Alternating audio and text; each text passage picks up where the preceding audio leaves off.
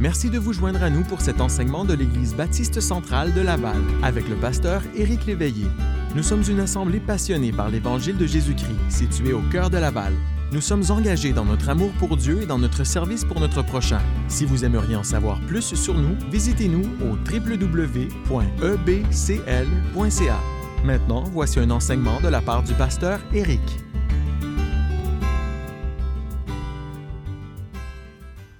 Bon dimanche matin, venez avec moi dans Romains chapitre 8 ce matin, s'il vous plaît. Dans Romains chapitre 8, puis on va commencer en lisant les 11 premiers versets de notre passage dans Romains 8. Euh, si vous êtes nouveau euh, à regarder nos réunions, je vous souhaite la bienvenue. Et juste que vous sachiez que vous êtes les bienvenus si vous êtes dans la région de Laval, euh, que vous puissiez venir adorer avec nous les dimanches matins à 9h ou à 10h30 en personne. les détails sont sur notre site web au ebcl.ca. Euh, pour ceux qui sont des réguliers, euh, bienvenue, bienvenue à vous également, puis j'espère et je prie que le message de ce matin dans Romains chapitre 8 va être un encouragement pour vous, euh, une aide, et que le Seigneur va faire dans chacun de nos cœurs ce qu'il désire faire. Alors prions. Ensuite, on va lire Romains chapitre 8 et les 11 premiers versets. On va parler de ce sujet. il y aurait plusieurs titres, honnêtement, qui me trottaient dans la tête. Mais on va prendre celui-ci, Le secret pour vivre une vie de paix. Le secret pour vivre une vie de paix, ben, il y a beaucoup d'éléments dans le message qui euh, vont euh, aller dans, diverses directions, mais qui, je l'espère aussi, vont avoir une unité et puis qu'on peut euh, saisir le sens principal de notre passage. Alors, prions. Seigneur Jésus, je te loue pour l'inspiration de la parole de Dieu. tu nous as aimés suffisamment pour envoyer ton Fils Jésus, mais tu nous as aimés aussi suffisamment pour nous donner ta parole inspirée avec exactement ce dont nous avons besoin pour cette vie, tout ce que nous avons besoin pour la vivre d'une manière pieuse, d'une manière qui te plaît. Alors Seigneur, fais l'œuvre dans chaque cœur aujourd'hui que ce passage des Écritures puisse être vu et compris, peut-être comme jamais auparavant, ou encore que ce soit un rappel utile pour d'autres, mais que les doctrines et les vérités que nous allons voir puissent vraiment euh, faire partie de comment nous voyons la vie, de comment nous euh, vivons la vie et comment nous euh, t'adorons aussi, que nous marchons avec toi. Et je te prie au nom du Seigneur Jésus. Amen. Alors, Romains chapitre 8, on continue notre série à travers Romains, qu'on fait de façon euh, quelque peu intermittente, mais qu'on va faire du voulant de façon plus régulière. Romains 8, 1. Il n'y a donc maintenant aucune condamnation pour ceux qui sont en Jésus-Christ. En effet, la loi de l'Esprit de vie en Jésus-Christ m'a affranchi de la loi du péché et de la mort. Car, chose impossible à la loi, parce que la chair la rendait sans force, Dieu a condamné le péché dans la chair, en envoyant à cause du péché son propre Fils dans une chair semblable à celle du péché, et cela afin que la justice de la loi soit accomplie en nous, qui marchons non selon la chair, mais selon l'Esprit. Ceux, en effet, qui vivent selon la chair s'affectionnent aux choses de la chair, tandis que ceux qui vivent selon l'esprit s'affectionnent aux choses de l'esprit. Et l'affection de la chair, c'est la mort, tandis que l'affection de l'esprit, c'est la vie et la paix. Car l'affection de la chair est inimitié contre Dieu, parce qu'elle ne se soumet pas à la loi de Dieu et qu'elle ne le peut même pas. Or, ceux qui vivent selon la chair ne sauraient plaire à Dieu. Pour vous, vous ne vivez pas selon la chair, mais selon l'Esprit, si du moins l'Esprit de Dieu habite en vous. Si quelqu'un n'a pas l'Esprit de Christ, il ne lui appartient pas. Et si Christ est en vous, le corps, il est vrai, est mort à cause du péché, mais l'Esprit est vie à cause de la justice. Et si l'Esprit de celui qui a ressuscité Jésus d'entre les morts habite en vous, celui qui a ressuscité Christ d'entre les morts rendra aussi la vie à vos corps mortels par son Esprit qui habite en vous. C'est décevant lorsqu'une personne euh, aime un lieu où elle n'est pas et que la personne n'aime pas le lieu où elle est. Je m'explique. Euh, si vous habitez à une adresse précise, mais que vous avez vraiment l'œil sur une autre maison, puis vous commencez à convoiter cette autre maison-là, tant aussi longtemps que vous ne faites pas votre deuil de cette autre maison-là, vous ne serez jamais heureux là où vous êtes. Le contraire peut être vrai. Peut-être que vous avez, déménagé et qu'honnêtement, vous, le regrettez. Peut-être que vous aimiez mieux où vous habitiez avant. Bien, sachez que tant et aussi longtemps que euh, vous n'aimez pas la maison où vous êtes maintenant, mais que vous préféreriez être où vous étiez, ça va faire, disons, une entrave à votre bonheur. On doit aimer où on est. Et si on n'aime pas où on est, bien, on doit déménager. Mais encore, faut-il s'assurer qu'on déménage vers un endroit meilleur, un endroit que Dieu veut pour nous. Un exemple quelque peu euh, frappant, puis quelque peu extrême. Il y a un jeune homme qui habitait, on a découvert plus tard par les nouvelles, qu'il habitait pas tellement loin de chez nous, qui clairement n'aimait pas habiter au Canada. Pourtant, il était né ici, à ce que je sache. Il avait grandi ici au Canada. Mais il y a quelques années, euh, selon ce que les nouvelles ont dit, dites, eh bien, il est parti pour le Moyen-Orient pour combattre, pour essayer d'établir un califat là-bas avec euh, ce qui est appelé euh, l'armée islamique. Et puis, il y avait une vidéo qui avait fait surface où il détruisait son passeport canadien sur la vidéo, euh, assez violemment d'ailleurs. Et même s'il avait grandi ici, clairement, pour toutes sortes de raisons, son cœur était là-bas. Je ne connais pas ses motivations, je ne connais pas la suite de son histoire. Mais il a grandi dans un lieu, pourtant ses affections étaient beaucoup plus fortes pour quelque chose d'autre. Maintenant, les exemples pourraient être nombreux, mais lorsque tu aimerais mieux être quelque part que là où tu es actuellement, tu ne seras pas heureux et tu ne seras pas en paix non plus. Si tes affections sont toujours dirigées au loin, vers un endroit ou vers des choses où tu n'es pas, tu ne seras pas bien là où tu es.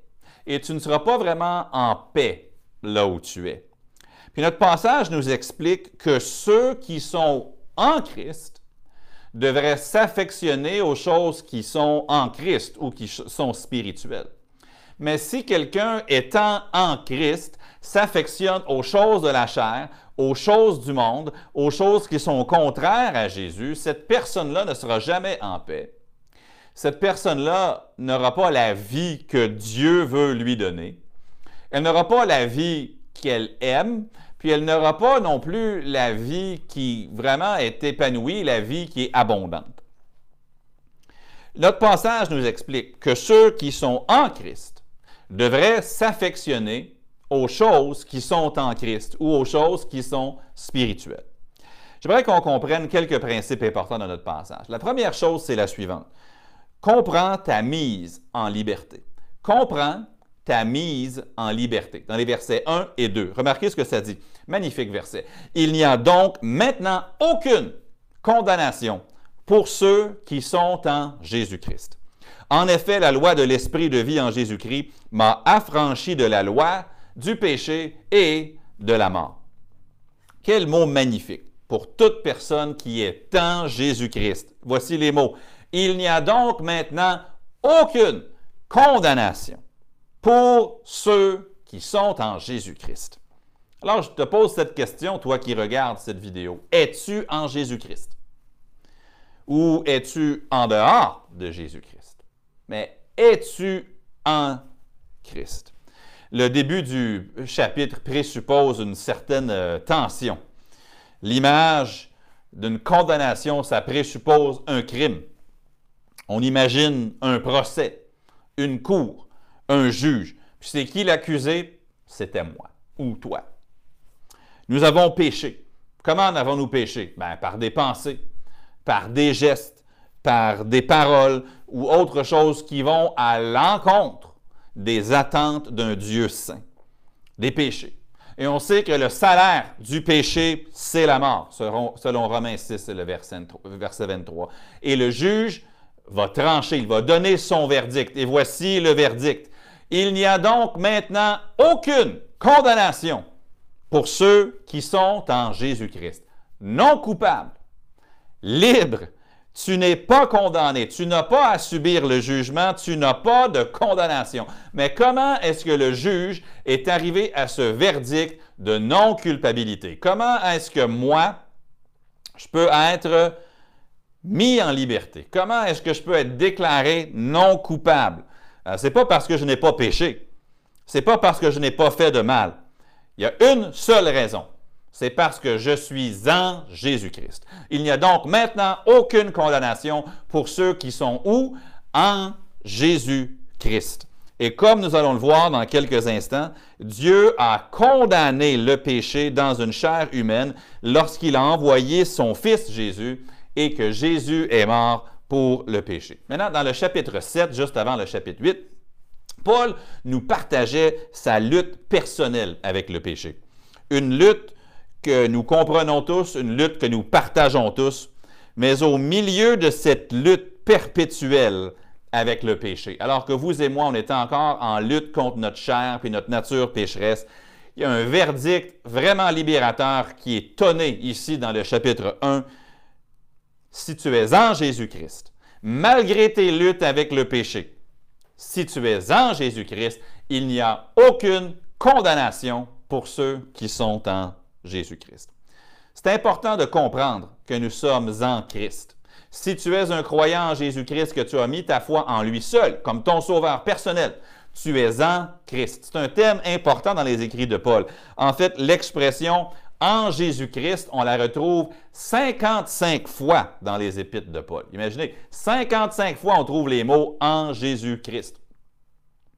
Puis, un autre 33 fois, on trouve euh, l'expression en lui. OK? en lui, qui veut dire la même chose. Donc, 88 fois au total, Paul va parler de l'importance de cette idée que nous avons ici d'être en Christ, être en Jésus-Christ. Et si vous voulez un projet d'étude biblique à la fois intéressant, vraiment illuminant, puis utile, étudiez toutes les fois dans le, dans le Nouveau Testament, ou surtout dans les écrits de Paul, où vous trouvez cette expression en Jésus-Christ ou encore en lui. Vous allez voir, des magnifiques richesses. Éphésiens 1, mais pas seulement Éphésiens 1, des magnifiques richesses d'être en Jésus-Christ. Puis dans ce verset ici, dans Romains 8, 1, nous voyons que malgré notre péché, malgré notre culpabilité, nous n'avons pas de condamnation. Et la raison, elle est simple. Nous sommes en Jésus-Christ. La question cruciale, avant d'aller plus loin, donc, comment est-ce que je peux être en Jésus-Christ? Et la réponse, on la trouve dans plusieurs endroits dans la parole de Dieu, mais en voici une. Éphésiens 1.13. En lui, vous aussi, après avoir entendu la parole de la vérité, l'évangile de votre salut, en lui, vous avez cru et vous avez été scellés de la part, ou vous avez scellés, pardon, du Saint-Esprit qui avait été promis. Donc, lorsque tu crois à l'Évangile, L'Évangile, c'est la mort, l'ensevelissement et la résurrection du Seigneur Jésus pour toi, à ta place. Lorsque tu crois l'Évangile, tu es placé en Christ dès ce moment et il n'y a point de condamnation pour toi. Philippiens 3.9 nous dit, et d'être trouvé en lui, non avec ma justice, celle qui vient de la loi, mais avec celle qui s'obtient par la foi en Christ, la justice qui vient de Dieu par la foi. Donc, lorsqu'une personne place sa foi en Jésus-Christ comme son sauveur, cette personne-là est placée en Christ. Et étant en Christ, elle est déclarée juste malgré son péché, en dépit de son péché. Puis elle est couverte de la justice de Christ. Elle est déclarée non coupable à cause de Jésus-Christ. Mais lorsque tu es en Christ, c'est pas seulement que tu n'as plus de condamnation. Tu as une plus grande délivrance encore que juste ça. Tu as aussi une délivrance de nos habitudes de péché dans cette vie. Remarquez le verset 2. En effet, la loi de l'esprit de vie en Jésus-Christ m'a affranchi de la loi, du péché et de la mort. En Jésus-Christ, tu es délivré de la loi, du péché et de la mort. C'est-à-dire que par le Saint-Esprit qui maintenant habite en toi, tu reçois le pouvoir de dire non au péché. La lutte, elle est réelle. Remarquez le chapitre 7. Puis nous bronchons tous de plusieurs manières, Jacques 4 et le, euh, Jacques 3 pardon, et le verset 2. Mais nous avons un pouvoir. Ce pouvoir-là nous vient de l'Esprit de Dieu, l'Esprit de vie en Jésus-Christ, qui est le Saint-Esprit, et qui nous affranchit de la loi du péché. Et malheureusement, trop de croyants euh, manquent de s'approprier cette vérité-là. Et lorsqu'ils pêchent, ils pensent que c'était trop fort. Ah, je ne vais jamais me débarrasser de cette habitude-là.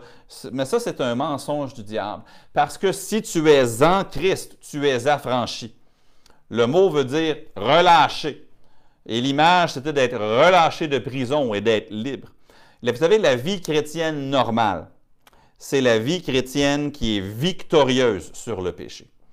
Et si vous ne l'avez pas, cette vie chrétienne-là, demandez à Dieu de vous montrer cette voie-là. Il le fera parce que c'est ça, la vie chrétienne normale.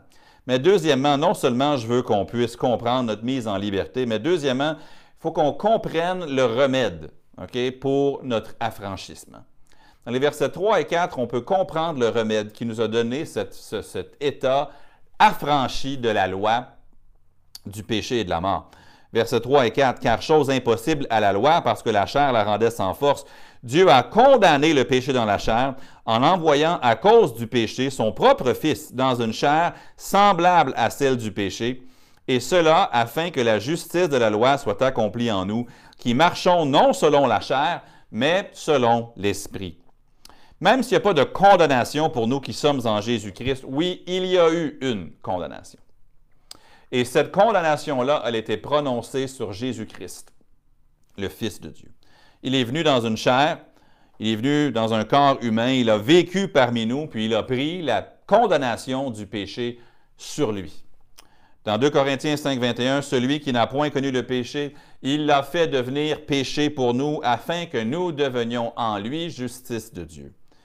Et cette condamnation, puis la résurrection qui a suivi, ont pourvu notre salut, ça c'est vrai. Mais elles ont pourvu plus que seulement le salut.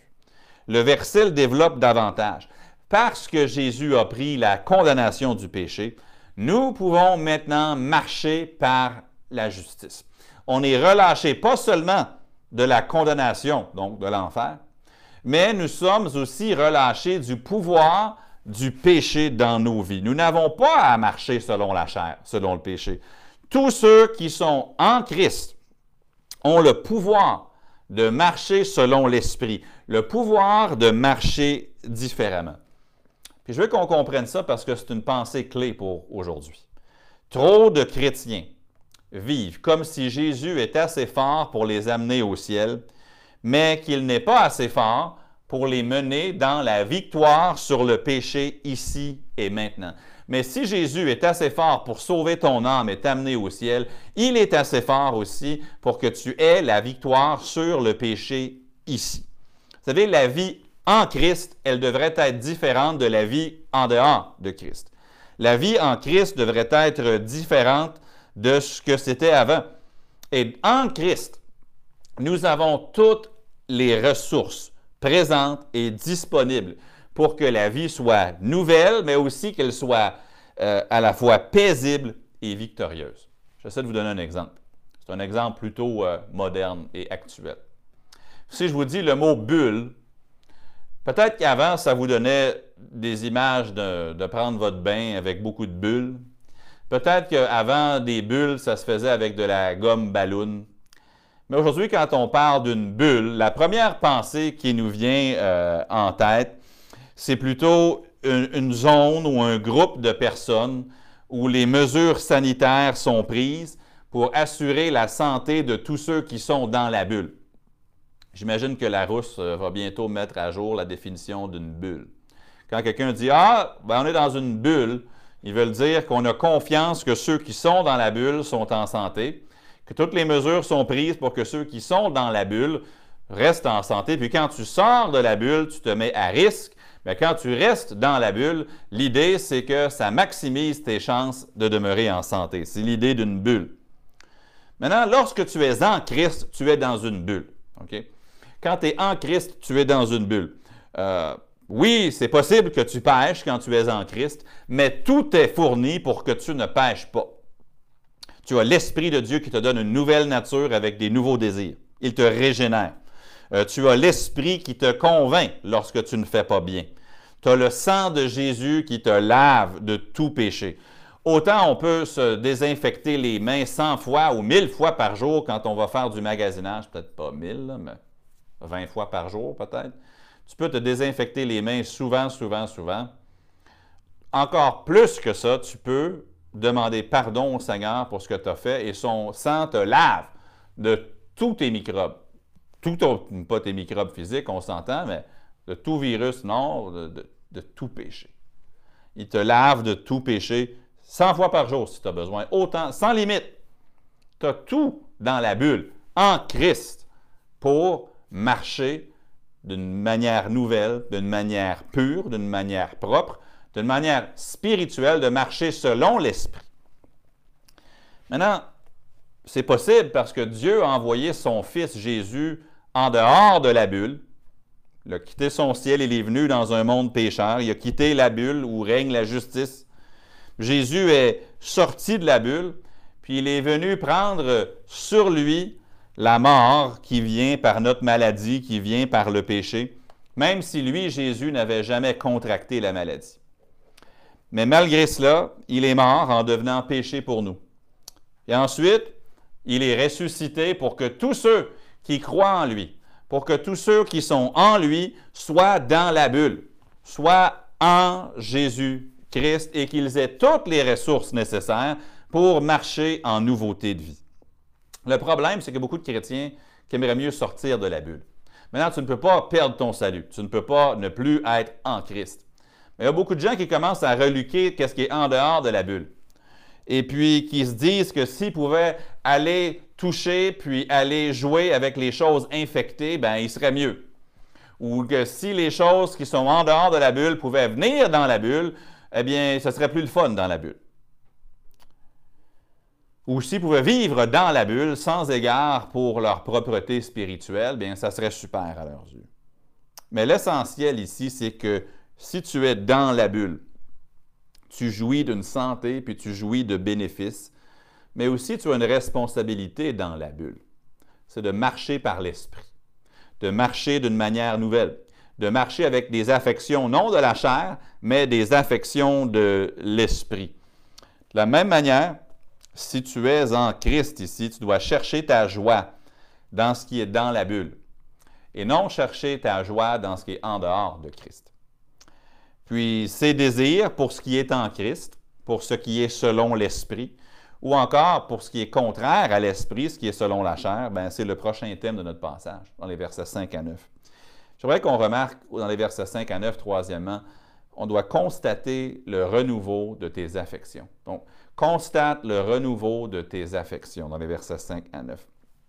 Ceux, en effet, qui vivent selon la chair s'affectionnent aux choses de la chair tandis que ceux qui vivent selon l'Esprit s'affectionnent aux choses de l'Esprit. Et l'affection de la chair, c'est la mort, tandis que l'affection de l'Esprit, c'est la vie et la paix. Car l'affection de la chair est inimitié contre Dieu, parce qu'elle ne se soumet pas à la loi de Dieu et qu'elle ne le peut même pas. Or, ceux qui vivent selon la chair ne sauraient plaire à Dieu. Pour vous, vous ne vivez pas selon la chair, mais selon l'Esprit, si du moins l'Esprit de Dieu habite en vous. Si quelqu'un n'a pas l'Esprit de Christ, il ne lui appartient pas. On a déjà vu au verset 2 que nous sommes affranchis, affranchis pardon, relâchés, libérés.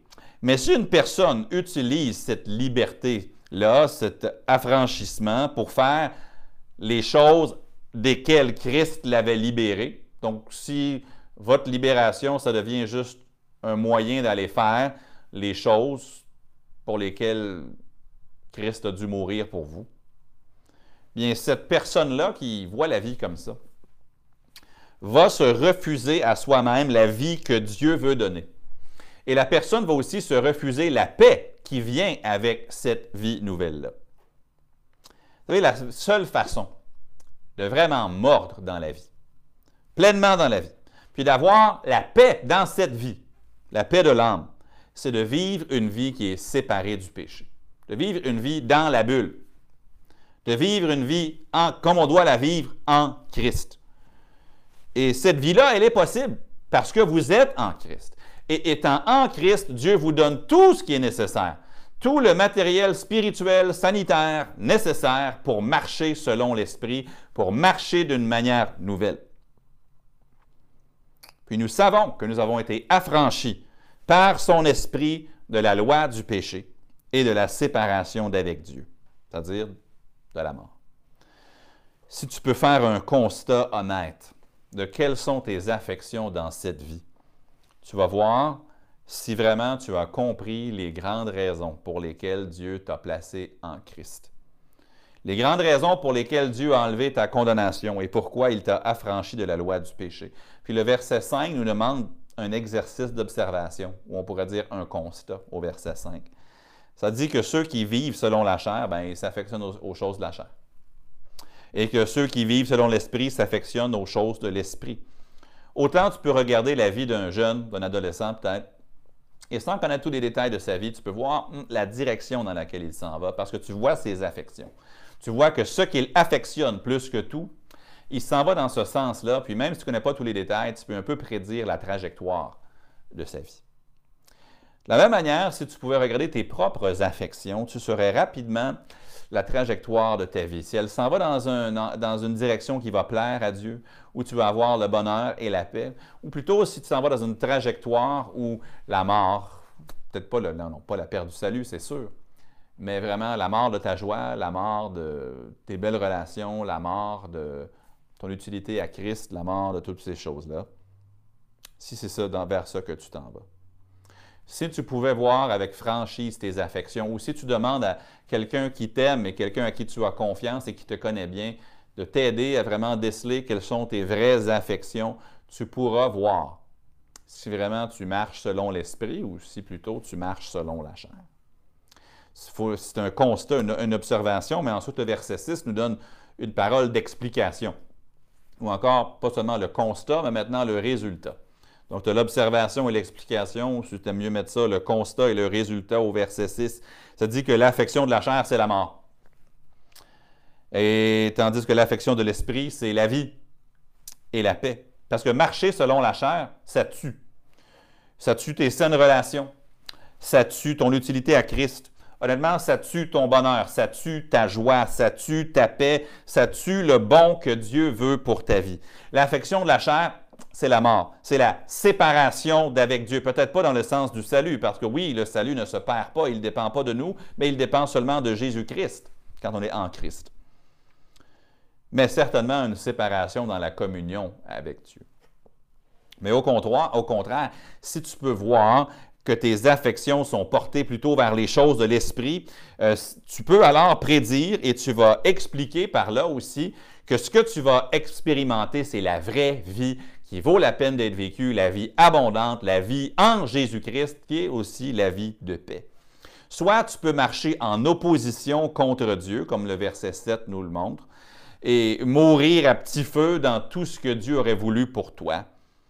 Mais il te sera aussi entièrement impossible de plaire à Dieu, selon le verset 8. Le verset 9 nous présente une espérance de normalisation. Ce que je veux dire par là, c'est que si tu es en Christ, tu as espoir, non, tu as les outils pour vivre ce qu'on appelle la vie chrétienne normale. Verset 9 nous dit, Pour vous, vous ne vivez pas selon la chair, mais selon l'Esprit, si du moins l'Esprit de Dieu habite en vous. Si quelqu'un n'a pas l'Esprit de Christ, il ne lui appartient pas. Et parfois, malheureusement, on dirait que ceux qui marchent selon l'Esprit, on les voit comme étant exceptionnels. Mais ça devrait être la règle des gens qui marchent selon l'Esprit. Ça devrait être la normale et non pas l'exception. Mais Paul dit que par défaut, si tu es en Christ, tu as l'Esprit de Dieu. Et par défaut, tu devrais marcher selon l'Esprit. Ça, c'est la vie chrétienne normale. Quelqu'un qui a l'Esprit devrait marcher par l'Esprit. Quelqu'un qui a l'Esprit mais qui marche selon la chair, c'est anormal. Exemple. Euh, des fois, on a des, problèmes avec notre téléphone intelligent. Je me souviens récemment, euh, j'essayais de régler un problème euh, sur le téléphone de, de, Mélissa, de ma femme, puis il n'y a rien qui marchait. Peu importe ce que j'essayais, il n'y avait rien qui marchait. Puis finalement, il a fallu faire ce qu'on appelle en anglais un factory reset ou une réinitialisation aux paramètres du fabricant. C'est-à-dire que ça efface tout ça recommence tout, ça remet le téléphone comme un neuf. Tout est effacé, tout est, tout est réinitialisé, tout est remis. Et honnêtement, quand rien ne marche, il faut le faire. Et des fois, il faut carrément revenir à la source. Il faut juste dire, OK, je marche dans le péché. Je ne marche pas comme Dieu veut. Ça prend le, terme qu'on emploie pour cette réinitialisation, on appelle ça un réveil. Des fois, on a besoin d'un réveil, un retour à la vie par l'Esprit. Un retour à une dépendance non sur moi, mais une dépendance sur l'Esprit. Un retour à non seulement la conscience de, mais aussi l'utilisation de et l'appropriation de tout ce que Dieu m'a donné dans la bulle, de tout ce qu'il m'a donné en Christ, de tout ce que j'ai pour vivre la vie chrétienne normale, la vie chrétienne abondante, la vie chrétienne selon l'Esprit. Évidemment, si quelqu'un n'a pas l'Esprit, le verset nous dit que cette personne-là n'appartient pas à Jésus. Et comment est-ce que je peux déceler si j'ai l'Esprit ou non? Bien, selon le verset, on le décèle surtout par nos affections. Ou on peut le déceler dans un autre passage, ça nous parle du fruit de l'Esprit. Quand tu vois le fruit de l'Esprit, ben, tu dis l'Esprit est là. Mais si tu n'as aucune évidence du fruit de l'esprit ou des affections pour les choses de l'esprit aucune, alors ça sème le doute sur la présence de l'esprit. On avait parlé de ça il y a quelques semaines. Et oui, nous avons hâte au jour, comme Paul l'avait au chapitre 7, au jour où Dieu va transformer nos corps actuels, que nous n'aurons plus la nature pécheresse, verset 11. Pour l'instant, on a encore la nature pécheresse, comme on voit au verset 10 mais nous devons voir dans notre vie la victoire par l'Esprit. Je pose cette question. Est-ce que vous pouvez dire avec confiance, pour moi, il n'y a plus de condamnation parce que je suis en Christ? Si vous n'êtes pas certain que vous êtes en Christ, je vous demanderai de ne pas vivre avec le doute. Ne vivez pas avec le doute. Je voudrais que chaque personne puisse dire avec confiance, je suis en Christ. Mais quand avez-vous été placé en Christ? Parce qu'il y a un moment dans votre vie où vous n'étiez pas en Christ et là, vous êtes en Christ. Quand avez-vous été placé en Christ? Et si vous dites que oui, j'ai été placé en Christ, je vous pose cette question. Qu'est-ce que vous affectionnez? Les choses de l'esprit ou les choses de la chair? Parce que si vous êtes en Christ, mais que vous affectionnez les choses qui sont contraires à Christ, je vous le dis tout de suite, vous allez mourir à petit feu. Vous ne serez pas heureux vous ne serez pas satisfait. Vous ne serez jamais content parce que quand tu n'es quand n'aimes pas l'endroit où tu es, puis tu aimerais mieux être ailleurs, tu ne seras jamais heureux. Mais si tu es en Christ, affectionne-toi aux choses de l'esprit. Affectionne-toi aux choses de Christ. C'est là que tu vas trouver ton bonheur. C'est là que tu vas trouver ta satisfaction. C'est là que tu vas trouver que tu plais à Dieu. C'est là que tu vas trouver que vraiment le Seigneur t'utilise, puis que le Seigneur vraiment te laisse goûter la plénitude de la vie chrétienne. Mais si tu es en Christ, puis tu t'affectionnes aux choses qui ne sont pas en Christ, euh, je n'ai pas besoin d'être prophète pour dire que tu ne seras jamais vraiment heureux, tu ne seras jamais satisfait. Est-ce que vous vous affectionnez aux choses de l'esprit ou aux choses de la chair? C'est quoi le constat là-dessus? Et qu'est-ce que ce constat-là présage comme résultat? Qu'est-ce que ça présage pour le reste de votre vie? La paix ou la mort? Euh, la paix ou le malheur? la paix, le bonheur ou encore l'insatisfaction et la misère? Une séparation d'avec Dieu dans votre communion. Bon, être sauvé quand même, mais ne pas avoir vraiment une communion saine avec lui. J'espère et je prie que vous avez trouvé le secret pour vivre une vie en paix, une vie paisible, une vie heureuse. C'est assez simple. Quand tu es en Christ, tu n'as plus de condamnation. Puis tu es aussi délivré de la puissance du péché. Puis dans, en Christ, comme l'image que j'employais dans la bulle, en Christ, tu as tout ce que ça te prend pour être heureux. Tout, tout, tout. Victorieux, heureux, abondant, tout. Utile à Dieu. Tout est là. Tout est fourni dans la bulle. Tout est en Christ. Tu as maintenant le Saint-Esprit et tu as tout. Mais quand tes affections regardent ailleurs, puis disent Ah, j'aimerais mieux ça, puis Ah, si je pouvais faire ça, puis participer à ça, puis toucher à ça, puis jouer avec ça, puis... tu ne seras pas heureux. Maintenant, tu ne pourras jamais ne pas être en Christ, mais tu peux ne pas être heureux en Christ. Tu peux ne pas être victorieux en Christ. Tu peux continuer à vivre par la chair, mais ce n'est pas là que se trouve la vie abondante. Alors, ma prière, c'est que chaque personne vive selon le secret pour vivre une vie en paix une vie de bonheur, de vraiment s'affectionner aux choses de l'esprit, les choses en Christ. Seigneur Jésus, aide-moi dans ma vie à mettre en pratique ce qu'on vient de voir. Et s'il y a quelqu'un qui regarde cette vidéo qui, à présent, n'est pas en Christ, aide les pères à comprendre l'Évangile et à, être placé par la foi en Jésus-Christ. Et pour nous qui sommes en Christ, aide-nous à nous affectionner aux choses spirituelles, aux choses de l'esprit, et à s'éloigner du péché en comprenant que tout péché est un mensonge. Tout péché nous dit, si tu viens me pratiquer, si tu fais ce péché, tu vas être heureux, tu vas être mieux, tu vas trouver une satisfaction, tu vas trouver... C'est faux. Alors aide-nous à marcher selon l'Esprit et nous affectionner aux choses de l'Esprit. Et je prie dans le nom du Seigneur Jésus. Amen. Merci d'avoir été là. On planifie avoir une diffusion ce soir à 18h sur Facebook euh, et YouTube. Alors, c'est un rendez-vous. Sinon, la réunion de prière euh, ce mercredi soir à 19h pour l'enseignement, puis 19h30 pour le temps de prière. Alors, que le Seigneur vous bénisse, qu'il vous donne un bel après-midi. Merci d'avoir été là. Merci d'avoir écouté aujourd'hui. Peut-être était-ce votre première fois à nous entendre? Eh bien, nous croyons que la décision la plus importante que vous puissiez prendre est de connaître Jésus personnellement comme Sauveur. Pour en savoir plus, contactez-nous à travers notre site web au www.ebcl.ca. Peut-être êtes-vous un auditeur régulier. Rien ne nous ferait plus plaisir que de vous recevoir en personne.